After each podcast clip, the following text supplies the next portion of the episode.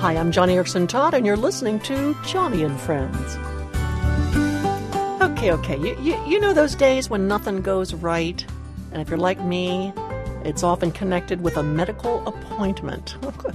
like last week for me was peppered with medical appointments, one of which was a bone density test. So as Ken and I headed to the hospital, we were thinking, okay, come on, can a bone scan be that complicated?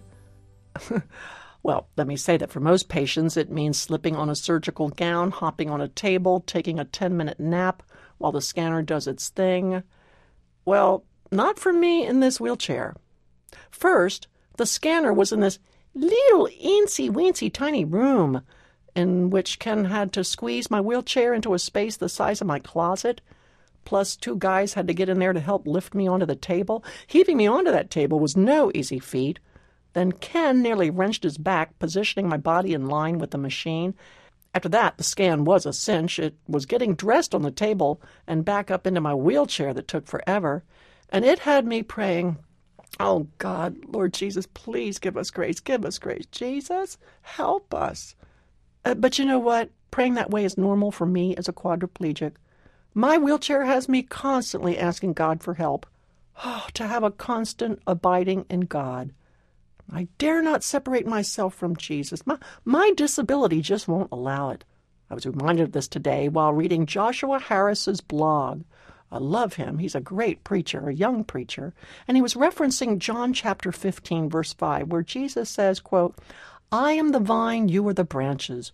Whoever abides in me and I in him, he it is that bears much fruit. For apart from me, you can do nothing.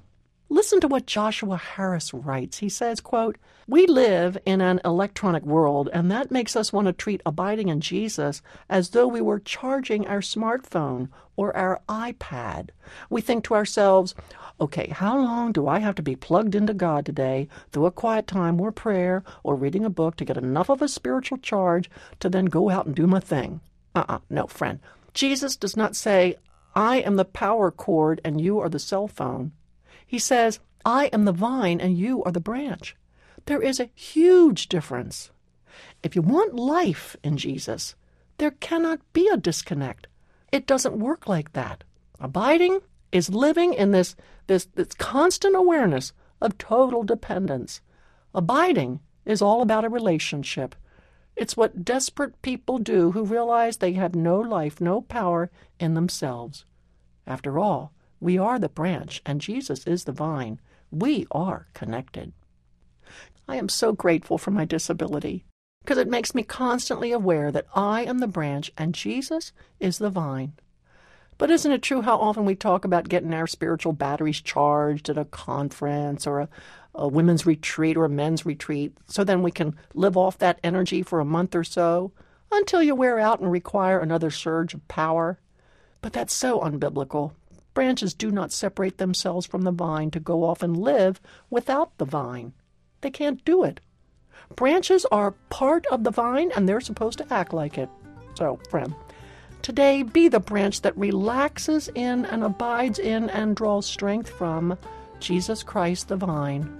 And if you need a tangible reminder of that truth, don't forget today is your last day to ask for your cross pin. Just just visit my radio page, would you, at joniandfriends.org, and we'll get one off to you right away.